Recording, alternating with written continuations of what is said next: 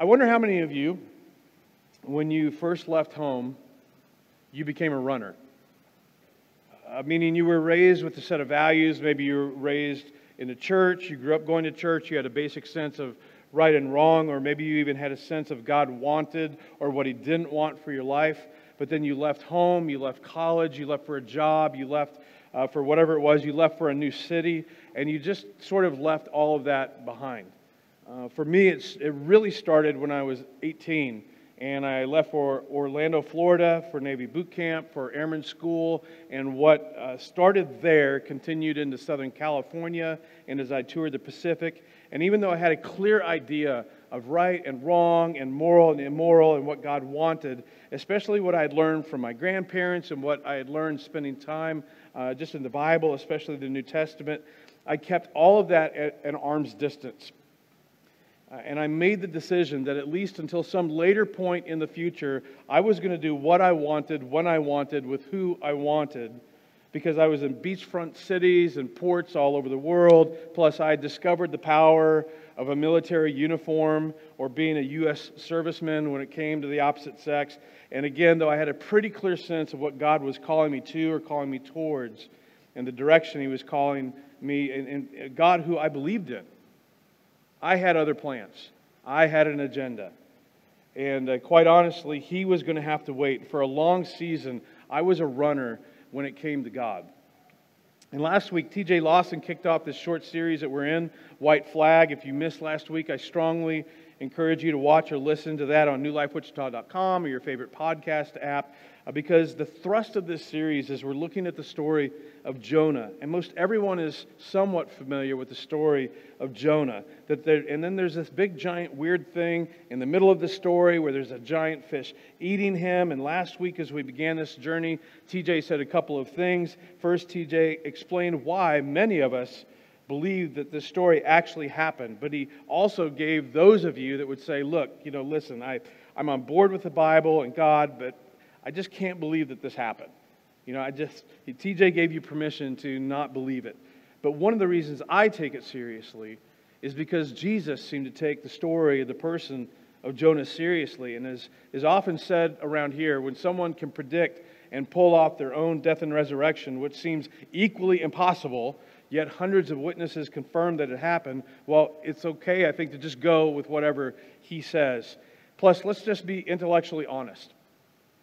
If there is a God who can create the universe with a word, I mean, have you seen the images coming back from the James Webb, Webb telescope? I mean, they're just amazing.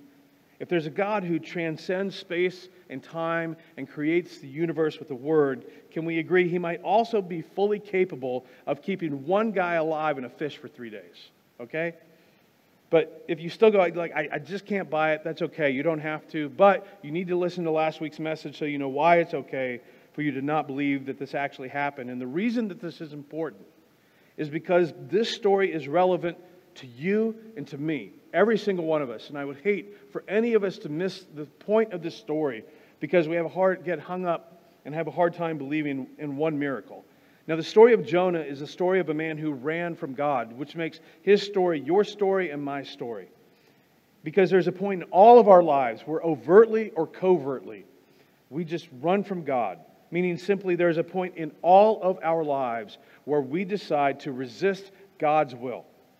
We resist his moral will, his ethic will, his specific will to do something or not do something. We resist his will in, term of, in terms of relationships or finances. There are lots of different areas. And here's how we know if we've resisted his will. If you have ever said or done anything that hurt you or hurt others, you have resisted his will. You know. If you carry regret, for choosing to do something or say something that resulted in unnecessary hurt for you or for another. You knowingly or unknowingly, you resisted his will.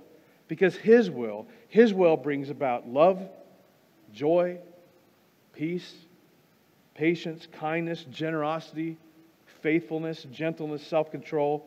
Or maybe for some of you, you, you, you're in this season or a period of your life where You're resisting God entirely. And maybe you fall into the category that so many Americans do, where you know the stories, you know the do's and don'ts, you know the Ten Commandments. And it's not that you disagree with all of that. It's not that you think that that is all wrong. It's just you're not going to live your life that way.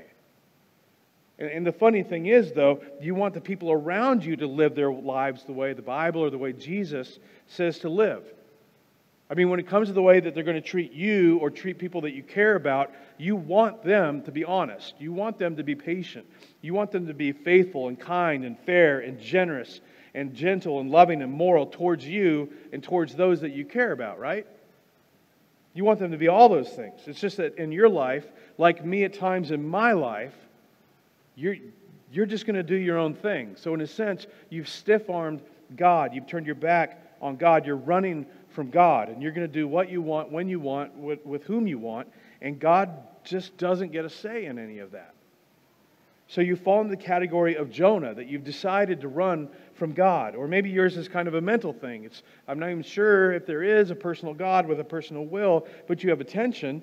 And then there's, a, there's a tension right now because even in your own standards of right and wrong, in your own sense of conscience, you, like you don't even subscribe to so called biblical standards, but you have a sense of right and wrong, and it came from somewhere. You suspect that it came from God, but you're not even consistent with your own set of beliefs and values. So there's a tension there. You're running from God. And maybe you've done this. This is things we oftentimes do in order to just turn down the volume of our conscience. I just, just, just decide to not believe certain things. Because if I can adjust my belief system enough, eventually my conscience will quiet down and I can do what I want.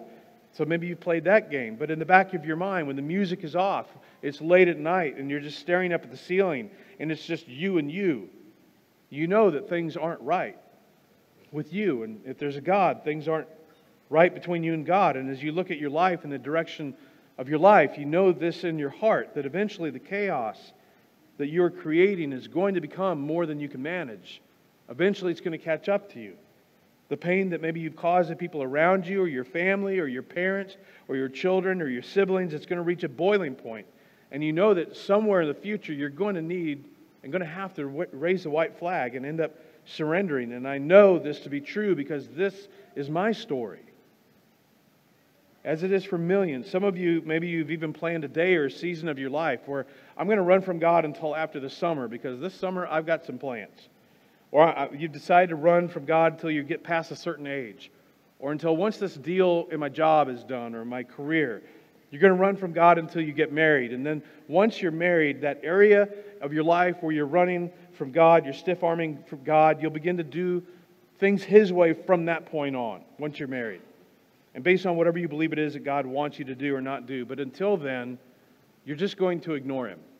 Or you're going to ignore Him in that area. Say, God, like you can have these areas and I'll let you, you know, lead the way there, but this other one, I just need you to not look at that, and we're just going to ignore that. But eventually, you discover what Jonah discovered last week, and it's just simply this that you can run from God, but you cannot outrun God. That eventually there's a day of reckoning and that's what Jonah discovered, and that's where TJ left him last week in the belly of a whale. Now, just a quick review God said to Jonah, Jonah, look, I want you to go to Nineveh, which is in current day Assyria, and I want you to warn these pagan people I am sick and tired of their sin and their violence. I'm going to judge them, but first I'm going to give them a warning. And, God, and Jonah simply said, No, not going to do it. And like us, Jonah didn't have some big theological argument. Jonah said, I understand the assignment. I understand what you want. I understand your will, but no, I, am not going to do it. And you've all done that. We've all done this. Like, I, I've read the book, or I've read the Bible, or I heard the sermon, I heard this talk, I believe it's true, but I'm, I'm just not going to do it. You know, my parents, your parents, maybe they gave you good advice. You knew it was good advice, but like, that's great advice. I'm not going to do it. So he gets on a boat, which wasn't super smart. He heads to Tarshish, which is in Spain, current day Spain, which in that period of time was as far as you could actually go on a developed trade route away from Nineveh. He went the opposite direction, just like many of us do. And as a result, he discovered what we all discover eventually. And that is that God is generous in his grace, but God is thorough in his discipline. And I will say for most of us, there's a tension in that. There's a tension because we don't like it. Because we want God to be all grace. Everybody wants, if even people that don't really subscribe to God, when they want to throw God out there, it's always about like, don't judge. God is a God of grace. God is a God of love. And we just want him to be all grace. But the problem is, as Jonah discovers, God is all love. But because he is all love, he is generous in his grace, but he is also thorough in his discipline, just like any good parent is going to be. But here's the key it's not to pay us back, it's to bring us back because he loves us. Because outside of his will, we will inevitably hurt ourselves and hurt others. And we will fail to love others as he demonstrated and called us to love others. In fact, in this season of your life, maybe you are waking up each morning in the chaos of your own design. And it could be that because God loves you, as he did for Jonah. He sent a storm in your life, but it's not to pay you back. Because when Christ died on the cross, he paid it. He took the penalty of your sin and mine. This isn't payback. This is bring back. This is win back. To bring you to the point that, like Jonah, to where he finally waved the, the white flag and surrendered. Now, in chapter 2 of Jonah, here's what we discover Jonah's in this fish. He, he's in there part of three days and three nights, and when he gets out, he journals his experience. He gives us, it's a poem or it's a, it's a psalm, it's a song. And essentially, this is his white flag prayer. This is his big way of saying, I surrender. And in this prayer is some rich insight. But the bottom line, the bottom line is simply that Jonah discovers, as some of you have discovered, or you will discover, or are discovering, that God is incredibly generous with his grace. But God is also incredibly thorough with his discipline, not to pay us back, but to bring us back. And I'm going to be, begin at the end of chapter 1. If you have a Bible app or a Bible you want to follow along, end of Jonah chapter 1. And we're told now the Lord provided a huge fish to swallow Jonah. And Jonah was in the belly of the fish three days and three nights. And from inside of the fish, Jonah prayed to the Lord his God. And I read that, and in my mind, I think, I bet. I bet he did. And 2,750 years ago, he states something that human beings have been doing ever since in every generation and every language. He said, In my distress, I called to the Lord. Isn't it true that for some of you, that you got to the point where you prayed maybe for the first time in a long time? And when you did it, it was in your distress. You woke up one morning, you woke up the next morning, you began to recollect what you said or what you did the day, the night, the weekend before the possible ramifications began to hit, or you knew you had crossed a line. Maybe you knew you crossed a line at work, and then you got a message or an email from your supervisor saying, hey, we need to talk. Or you were staring at a pregnancy test.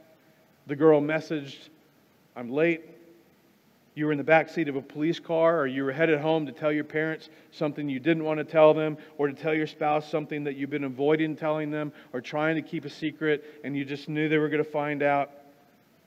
Don't miss this. No matter what you believed, no matter what you believed about or convinced yourself about God beforehand, no matter what you did to justify your sin, your disobedience, your rebellion, in your distress, what did you do? You called to the Lord. No matter how smart or connected or careful or slick you were, when suddenly you were broken, you were busted, you were found out, you were discovered, when your back was against the wall and you had no place else to run, in your distress, you called to the Lord. See, circumstantial brokenness, coming to the end of ourselves, it overpowers our intellect, doesn't it? It overpowers our theology, it overpowers our resistance, it overpowers all of that. And in our distress, we called to the Lord. He said, In my distress, I called to the Lord, and he answered me. And he repeats it from deep in the realm of the dead, uh, de- uh, realm of the dead, on the verge of dying, like he's in the stomach of a fish. Imagine how terrible. It's like I should be dying, but for some reason I'm not. I want to die, and I can't seem to die. From deep in the realm of the dead, I called for help, and you listened to my cry. What is Jonah telling us? He's telling us that God listens to the desperate cry of help from desperate people who are in desperate circumstances, including those of their own creation. You you see, one of the reasons that you and I wait until we are almost ground into the dust and shattered before we turn to God is because there's something in you and me that says the way I have acted, the way I have treated God, the way I've dissed God, the way I've taken advantage of Him. I mean, I even have prayed some prayers in my life and God answered them. And then what did I do? I ended up just turning my back on Him again, as if He had never done it. I have a long history, so there's just no way I can turn back to God. It's just too embarrassing. It's too humiliating. It's too late. I mean, I had my chance and I blew it. I mean, I pretty much just said, God, mind your own business. But now that I need him, I'm supposed to turn to him and say, God, I need you now. It's, it's too late for me. But Jonah would say, No, let me tell you about your heavenly Father who isn't like broken, flawed, earthly fathers. He is the perfection of Father. Think of a perfect Father, and He is all of that. He is generous in His grace. And in my despair, I turned to the Lord, and guess what He did? He answered me. Because your Heavenly Father responds to desperate prayers of desperate people who are in desperate circumstances, even those of their own creation. I know this to be true. And there is a, an enormous amount of grace in that. That regardless of how far you have strayed or run, it is a moment by moment, day by day invitation to just come back and surrender your will to mine. That's powerful. He says, You, God, not the sailors, you hurled me into the deep. Jonah has clarity that God is the one behind this misfortune. You hurled me into the very heart of the seas, and the currents swirled about me. All your waves and breakers swept over me. God, you were behind this calamity and chaos. I have said, I have been banished from your sight, and yet I will look again toward your holy temple.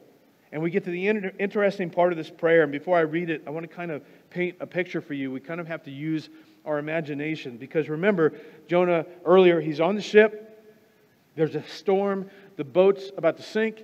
And he says to the sailors, Listen, you've got to throw me overboard. You've got to throw me into the waters because God is behind this storm. And I think God might just be so mad at me that he would be willing to kill you to get to me. So they throw Jonah into the water.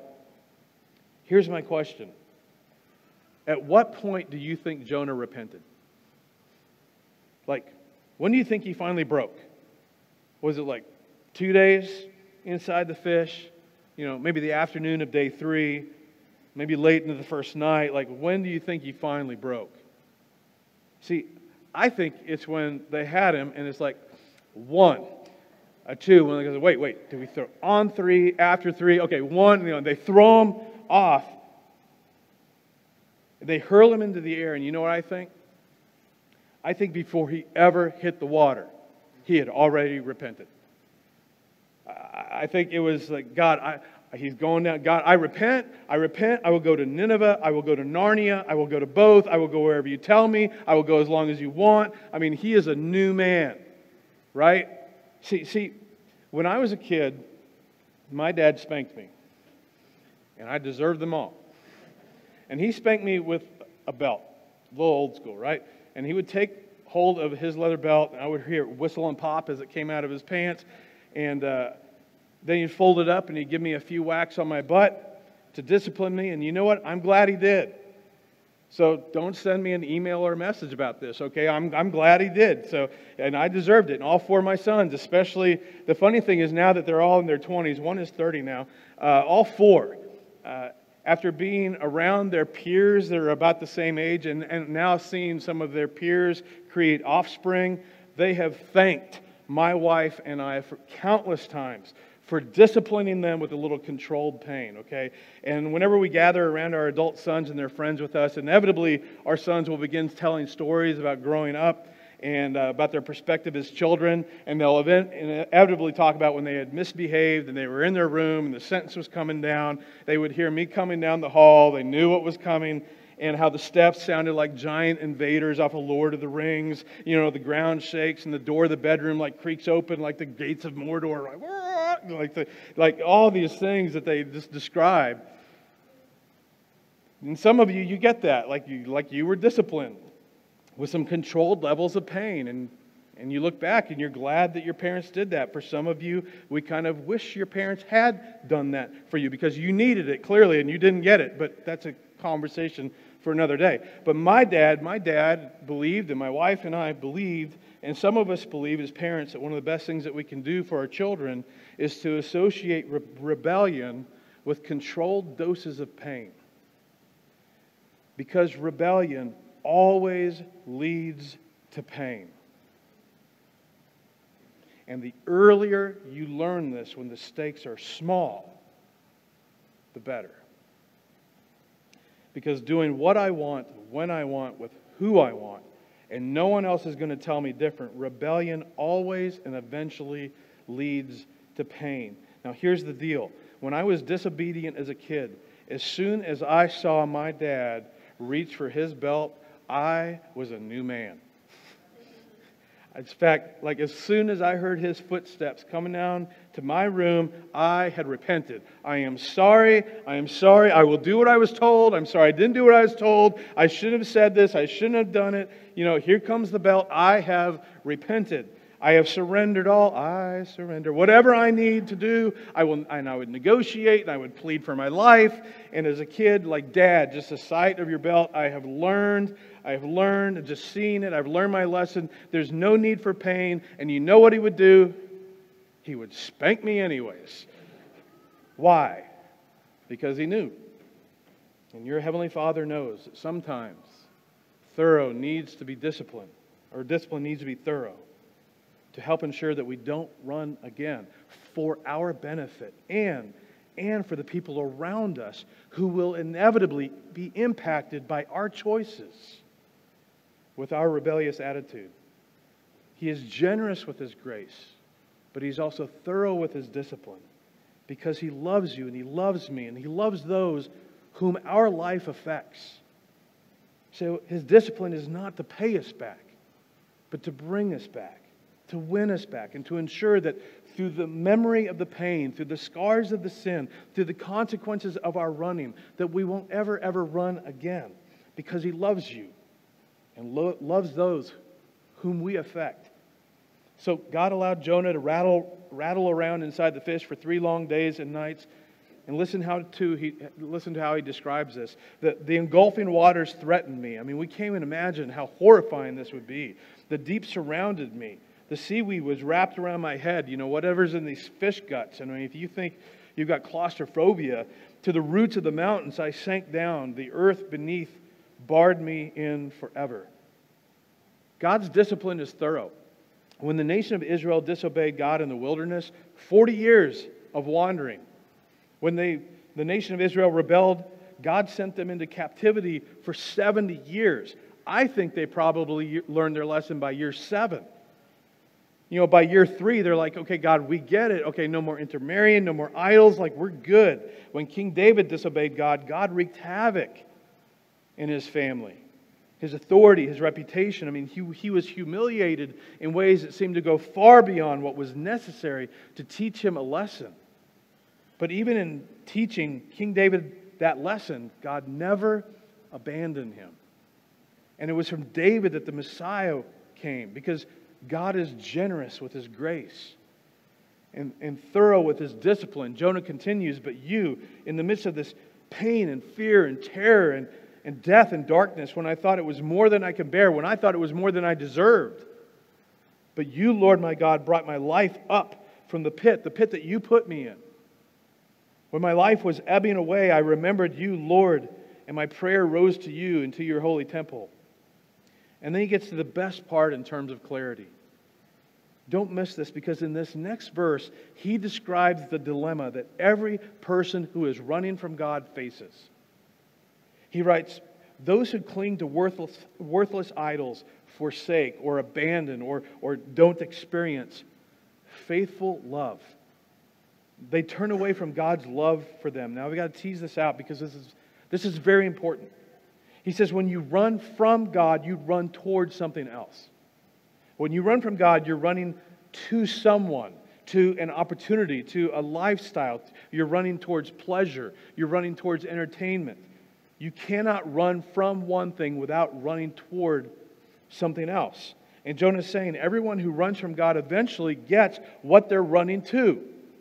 They finally get to that place or that season in their life, to their status that they're running toward. But, but here's what, what happens it's not long before they realize that that thing or person that they devoted their lives to pursue, given their time to, dedicated their youth to, that thing or that person that was in the opposite direction of where God was calling them, suddenly, suddenly they realize it is not all I thought it would be. They are not all I thought they would be.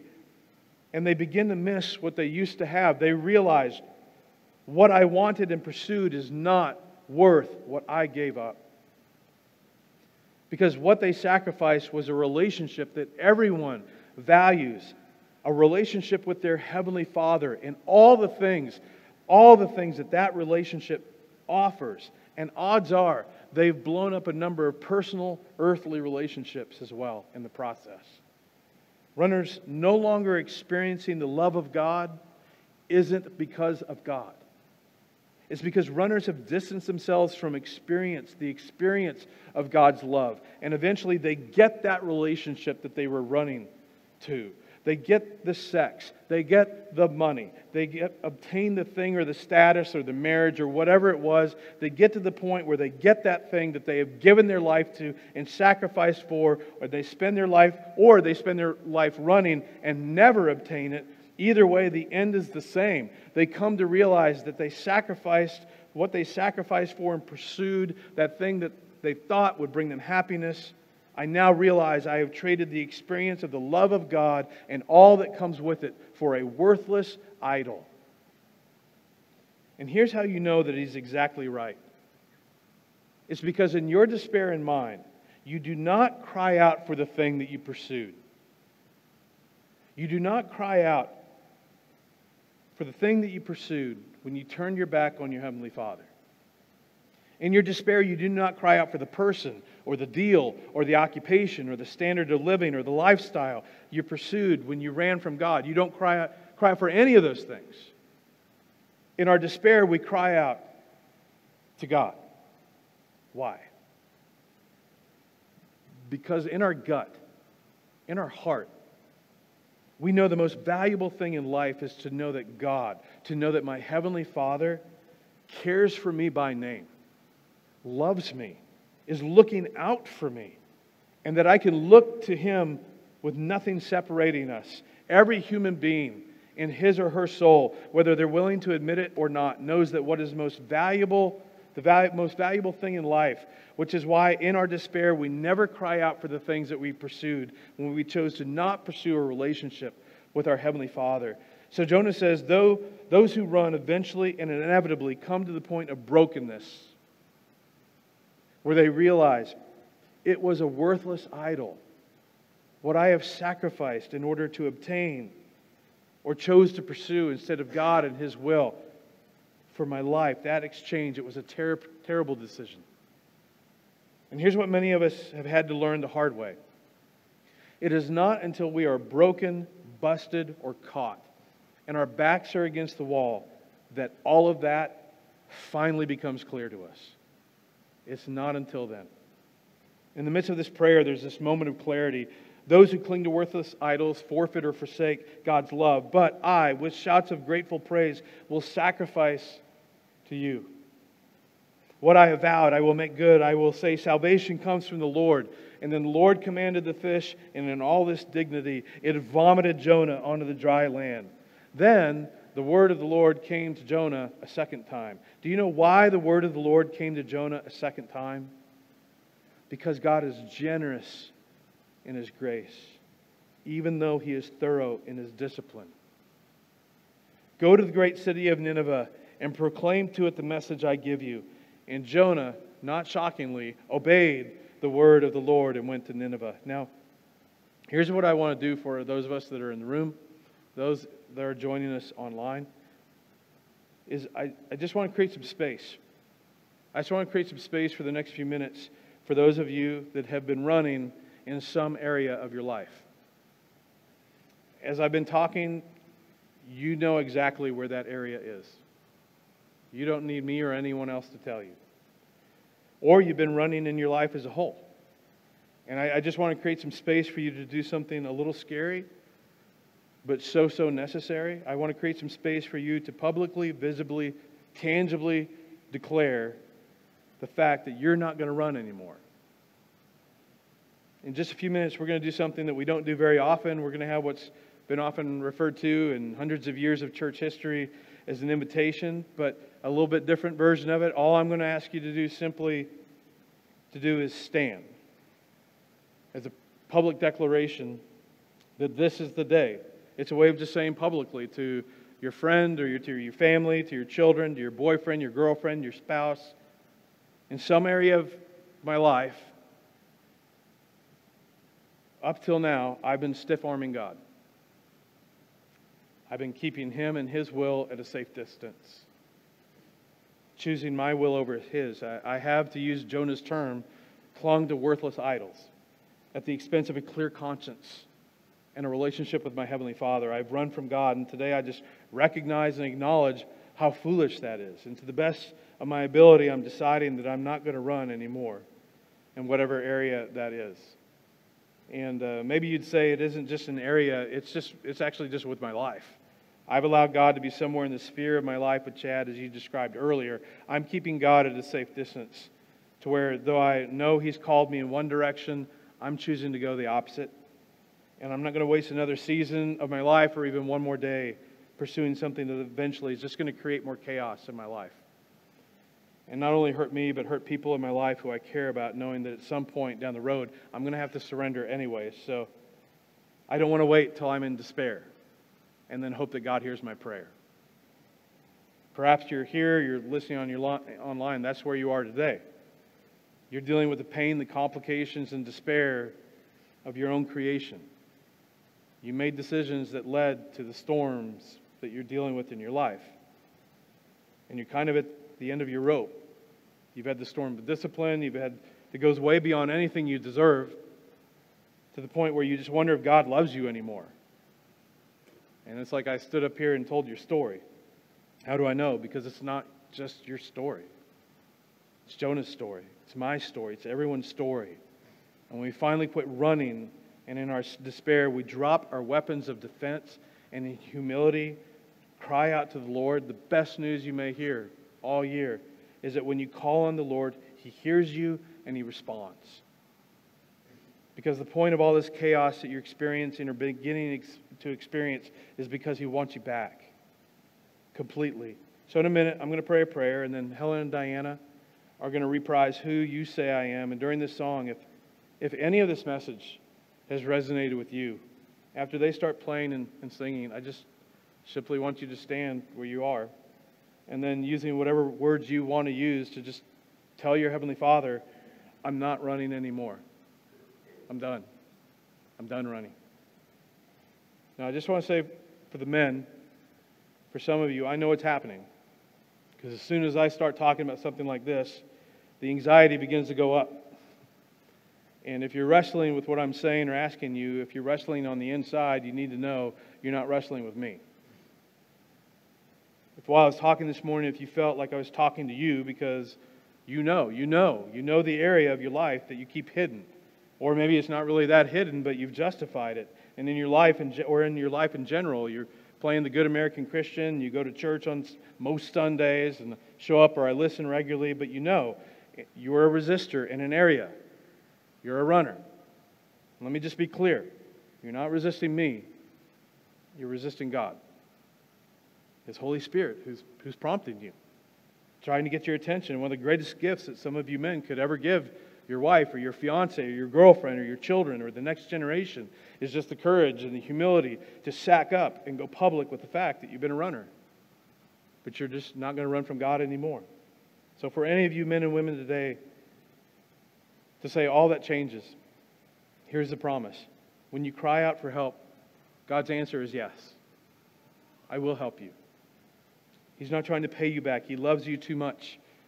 He sacrificed his son for you, simply to bring you back for your sake and the people that you love and for the sake of the next generation. So I'm going to pray, and then as soon as these ladies start, if if it's that's you, I just want you to respond simply by standing where you're at. And we'll finish the song, and then uh, I'm going to come up and I'm going to wrap this up. But just to stand and say, simply say, God, whatever you want from me, the answer is yes. Father, I, I pray for all of us because easier said than done. And God, I pray for everyone listening to me because the areas that where we're running should be clear. The areas that we've shoved to the side. And God, I just pray that you would give us the courage. That you would give us all the courage to, to face up to, to it, to own it. And then, Father, that you would show up in a very tangible, tangible way in response to that. And that you would help us in that area to finally, finally quit running and to maybe begin to have the relationship with you that, quite honestly, we've longed for a long time and, we're kind of confused why we haven't had it. But it's because of this. And you've just been waiting for us to stop going the opposite direction to turn to you in this. So, Father, I pray, I pray this for all of us. It's in the name of Jesus that I pray. Amen.